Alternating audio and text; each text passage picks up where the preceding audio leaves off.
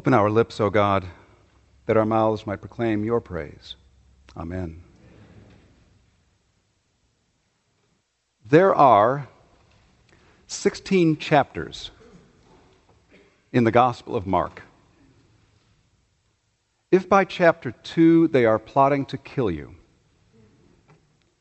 yet you know it's not an easy path ahead. And that's what we are experiencing today.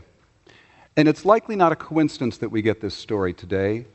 Jason Chambers, a couple of weeks ago, reminded us of how the liturgical calendar works, that from Advent through Ascension is really the story of God manifest in the flesh of Jesus, and how after Ascension and Pentecost, the second part of the year is God manifest in the flesh of us, the body of Christ. As Jesus says, just as I, you will actually do greater things. And the church is being very pastoral to say, in the second Sunday after Pentecost, much like the second chapter of Mark, be careful what you pray for. Now, it's easy, and, and we often like to remind ourselves about the Pharisees because it's easy when we hear these stories to put ourselves in the camp of, I certainly would have been with Jesus that day. I certainly wouldn't have been as obstinate, as ugly, as non compassionate as that group of Pharisees were that day. I mean, don't you want someone to be healed? I don't care what day of the week it is. And it's easy for us to put ourselves in that group and say, us good, Pharisees bad. And on one level in this story, Mark is offering us a huge warning and saying, don't ever think you can't find yourselves here. Because remember who the Pharisees are. These were the folks, again, a hundred years before Jesus, who would have been called the progressives who themselves went to the institutional leaders and said, You have made the law so cumbersome emotionally, spiritually, and economically because of how much money you have to have to be able to pay for the sacrifices, which cuts out a whole group of people. And you have made it so cumbersome that you are yanking away massive amounts of folks from God, from the law, from faithfulness. They were the reformers of their day, and now it's a hundred years later, and the scene has shifted, and it's Jesus saying to them, Do you understand what you are doing? But for Mark, it's a warning. Remember who they were, some of whom still are, and don't ever think yourself above this.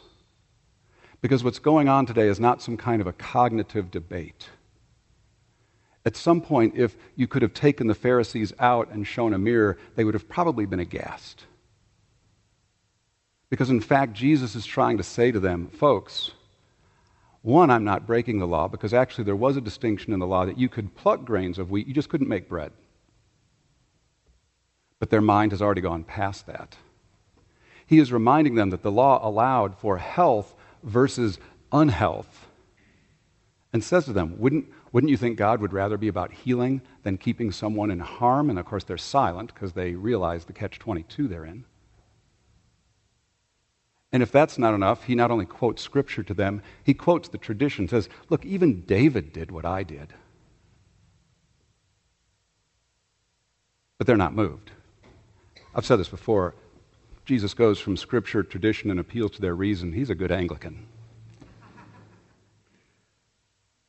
But again, what's happening is this isn't some kind of cognitive thing. He has struck some kind of an emotional nerve in them that has caused them collectively by the second chapter to work for his destruction.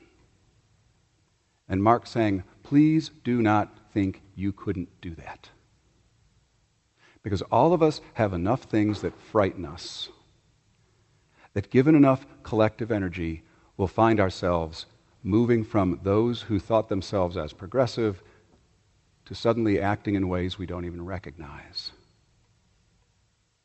So it's a warning. Don't put yourselves above these folks. It's a call to humility, it's a call to contemplation. How are we aware of all the things that drive us? It's Jesus who says, with affirmation, unless your righteousness surpasses that of the Pharisees. Reflect. Be careful. Think about things. Pray about things because even the most devout will find themselves not recognizing themselves. There's another part of the story that is important for me. He looked around with them at anger, with anger. And he speaks to them from his anger. Now, we do know there are parts in the Gospels where Jesus, it seems, takes the time to breathe in his anger, where he realizes, I need a few moments to catch my breath, because if I say what's right now going on in my head, it's probably not going to be helpful. But we have just as many times where Jesus has the sense that he is aware of his anger, connected to his anger, and connected to what the roots are of that anger and why this is a healthy time to speak in his anger.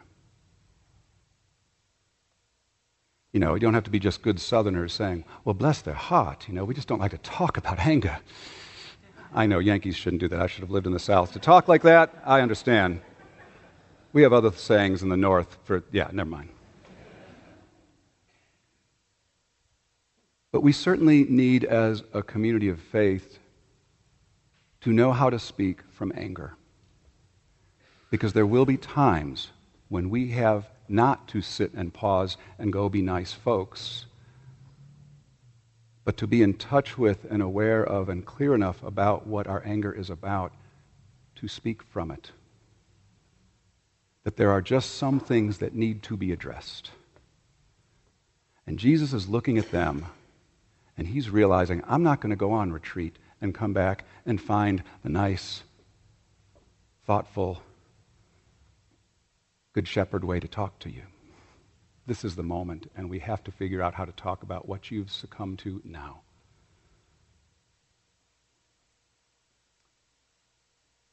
I'm wondering about his anger, and this is where it gets dangerous. Whenever we project on what people are thinking or feeling, that's more dangerous than playing the lottery with a $1,000. But I'm wondering if there aren't a few things. Certainly, Jesus is looking at them and saying, You would rather me not heal somebody. You would rather not live out what our texts say about turning the tables and righting that which is wrong so we can have some kind of semblance of order.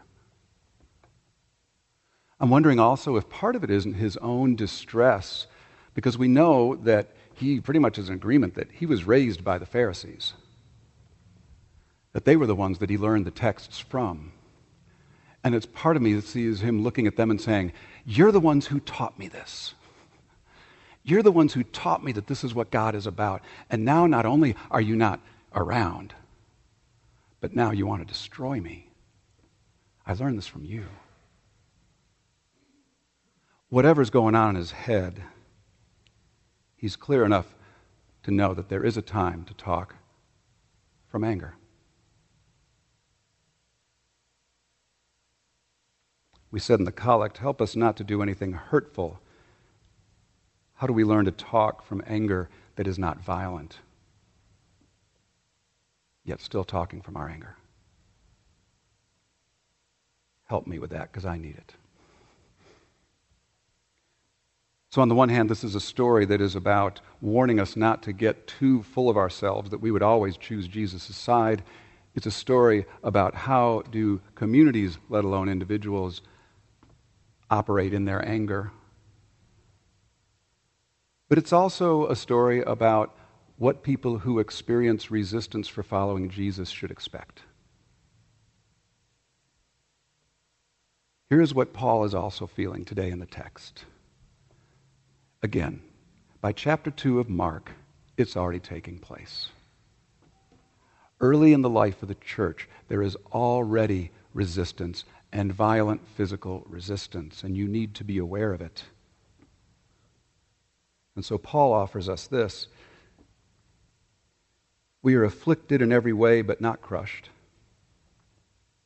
We are perplexed, but not driven to despair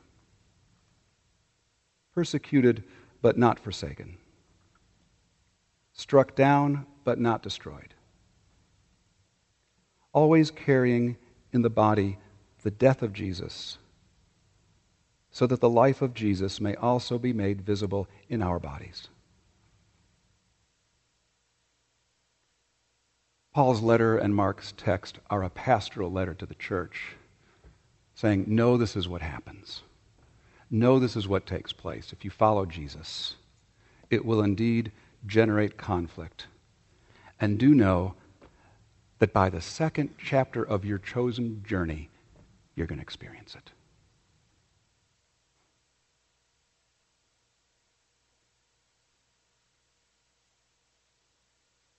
So I find myself asking, what does it take to live as Mark calls? What does it take to live as Paul calls for here?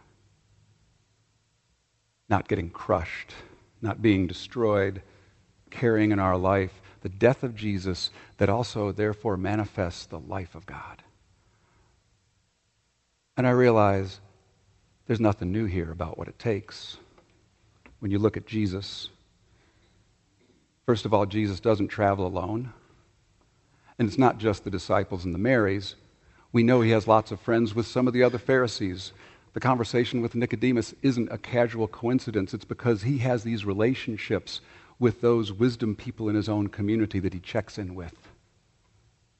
It's because he is looking at his own power and he says to his friends, Who are people saying that I am? Help me because I don't know what to do with this power that I am experiencing. And I know I could do some pretty amazing things, but I know I could just have a scorched earth policy if I really wanted to. Who am I? Help me know who I am. And he doesn't dare tackle those questions alone, always with others. And something else about the people he walks with. They're an eclectic bunch. A word for our day where it is too easy to get into our ghettos of theology and politics. And Jesus just keeps hearing the life of God from all kinds of different people. The second thing Jesus seems to do is that he consumes the texts of his community. He doesn't just hear them, he doesn't just repeat them. It's not some kind of, of Jewish sword drill who can quote the most scripture. He ingests the scriptures, so they're part of his being, part of his cellular makeup so that when they start getting at him with the scriptures, he's like, Do you not remember? Didn't you travel with David when you read those scriptures? This is real. This is our flesh. This isn't some kind of, of, of board game. And so I find myself wondering what does it take in our day for us to consume our texts? Not just hear them and be able to quote them, but to ingest them into our being. So that when that resistance comes, we're not just doing some kind of challenge TV show, but we're living something that we have ingested, something we have relationship with. Something else Jesus does, he regularly goes off to quiet places, but not just alone. We know about that. But what did we hear in the story today? Jesus was in the synagogue. How many stories start with Jesus was in the synagogue and this took place? And what that tells me that Jesus went to church. It's as simple as that. He went to church because he knew if I'm not with you all, dealing with all the, the white noise craziness of me, let alone the white noise craziness of the world, I'm going to go nuts. And I'm going to start succumbing to myself in a way that's going to make me look like the Pharisees. I'm not even going to recognize who I am. I got to go to church. I got to be with you all, and you all got to be with me. And Jesus is saying all that kind of stuff. We got to do this together, and we got to find places to be quiet together. Because if we don't, all that crazy white noise that is in us, inherently in us, won't have time to catch up to us and we'll just keep acting out of it. How many of you are old enough to remember the driver's ed cars with two steering wheels? Anybody? I know. Maybe I shouldn't. Right. Okay, here we are. AARP range people. Yes, here we are. Thank you. Thank you, Todd, for that moment. And the whole theory of that was that, you know, you who were learning had your driver wheel, and then the teacher had their wheel, and that if things got a little dicey, you know, they could gently, or maybe not gently, but they could steer. And, and you know, you're probably sitting there thinking, I'm really doing this much better than I thought. not even aware of the person next to you is going, mm, wow.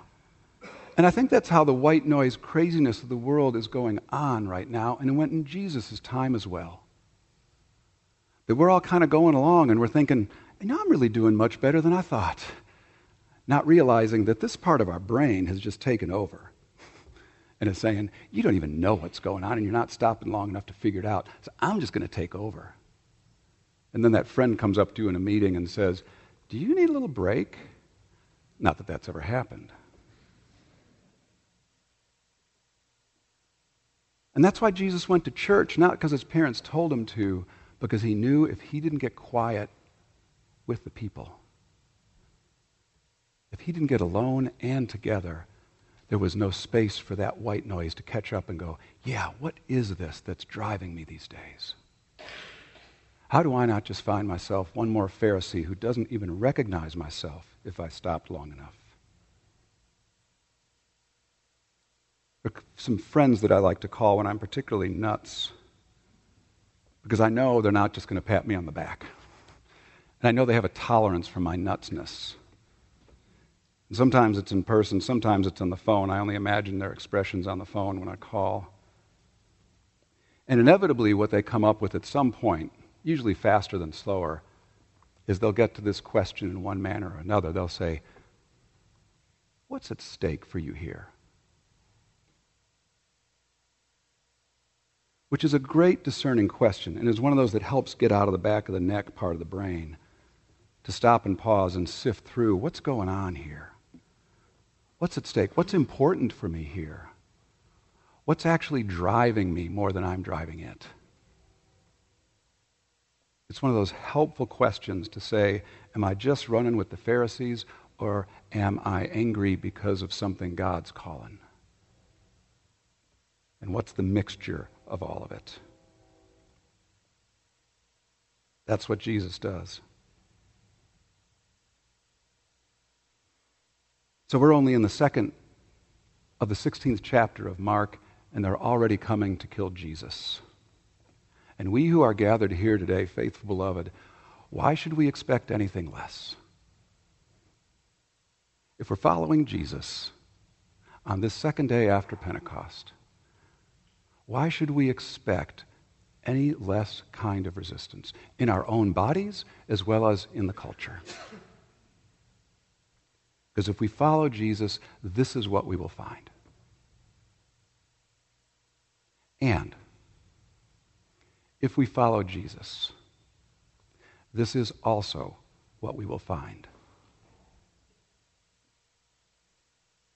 We are afflicted in every way but not crushed,